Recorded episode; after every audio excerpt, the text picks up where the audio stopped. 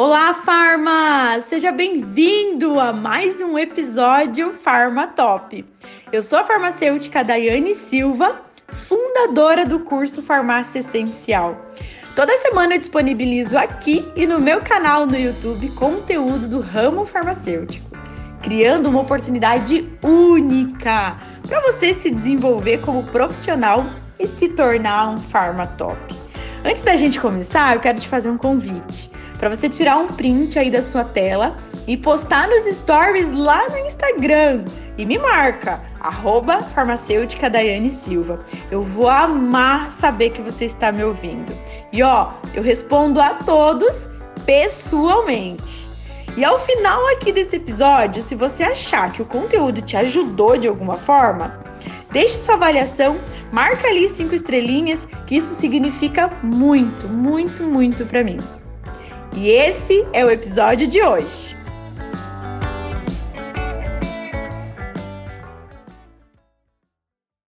Bora lá, minha gente, que hoje é dia de dar e responde. Primeira pergunta de hoje, manda ver. Receituário contendo dois antibióticos.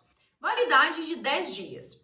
Se o cliente comprar apenas um deles dentro dos 10 dias, eu posso dispensar o outro antibiótico após os 10 dias? Bem, não, farma, não pode, tá? Não pode. O teu paciente, teu cliente, ele tem que comprar todos os medicamentos que estão na prescrição dentro desses 10 dias. Na, quando ele for já comprar ali o primeiro medicamento, né? Vamos supor que ele quisesse comprar o primeiro medicamento, não tem jeito, tem que comprar tudo, senão ele perde a receita. Da mesma forma, isso acontece com o medicamento que faz parte da portaria 344, independente, tá? Se ele não compra todo o medicamento, perde a receita. Próxima pergunta.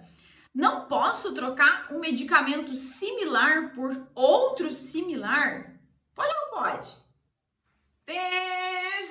Não pode, farma. Mas por que, daí? Por que, que não pode? Eles não são equivalentes? O que, que acontece? Os medicamentos ali, o teste, né, é feito com referência e genérico. Referência e equivalente. Então, por isso que não pode acontecer essa intercambialidade genérico com equivalente, equivalente com genérico, porque os testes não foram feitos entre eles. Então não pode, tá? Próxima. Gente, alguém sabe a diferença aí dos dois tipos de enterogermina? Muito simples isso aqui, tá? A única diferença é que o enterogermina, o simples, deve ser utilizado duas vezes ao dia e o plus uma vez ao dia. Então ele acaba sendo mais prático para o nosso cliente, tá? Bem simples, uma diferença básica, mas que tem que estar tá na ponta da língua do farmacêutico, né?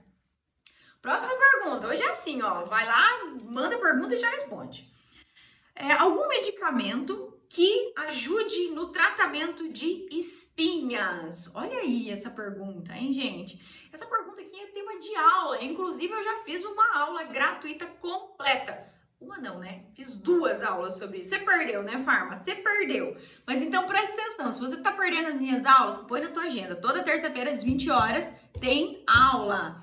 E ó, dia 5 de julho vai começar um evento aí, um mega evento, maior evento online para farmacêuticos do Brasil, minha gente. Então você não pode perder não, tá? Daí o que, que você vai falar nesse evento? Vou falar sobre legislação, vou falar sobre indicação farmacêutica, sobre vendas, Vou te contar os erros que eu cometi para você não cometer. Enfim, vai ser um evento maravilhoso, tá? Mas voltando aqui na pergunta, né? O que, que deve ser utilizado aí para tratar, então, problema de acne? Vai depender muito é, de como tá, qual é o grau dessa acne. Um, dois, três.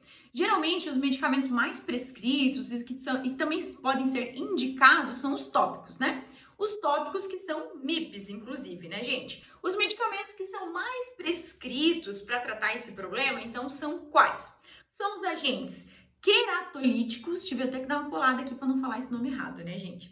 Os retinoides, tem também os agentes bactericidas e os antibióticos, ah, e também tem as opções que são os dermocosméticos, tá? Então aqui, gente, eu não consigo falar tudo isso num vídeo, tá? Tem que ser numa aula. Então coloca na agenda pra você não perder mais a aula minha, porque você tá perdendo conteúdo aí de qualidade, tá bom? E não se esqueça, dia 5 de julho, isso aí, Semana do Farmacêutico, tô te esperando.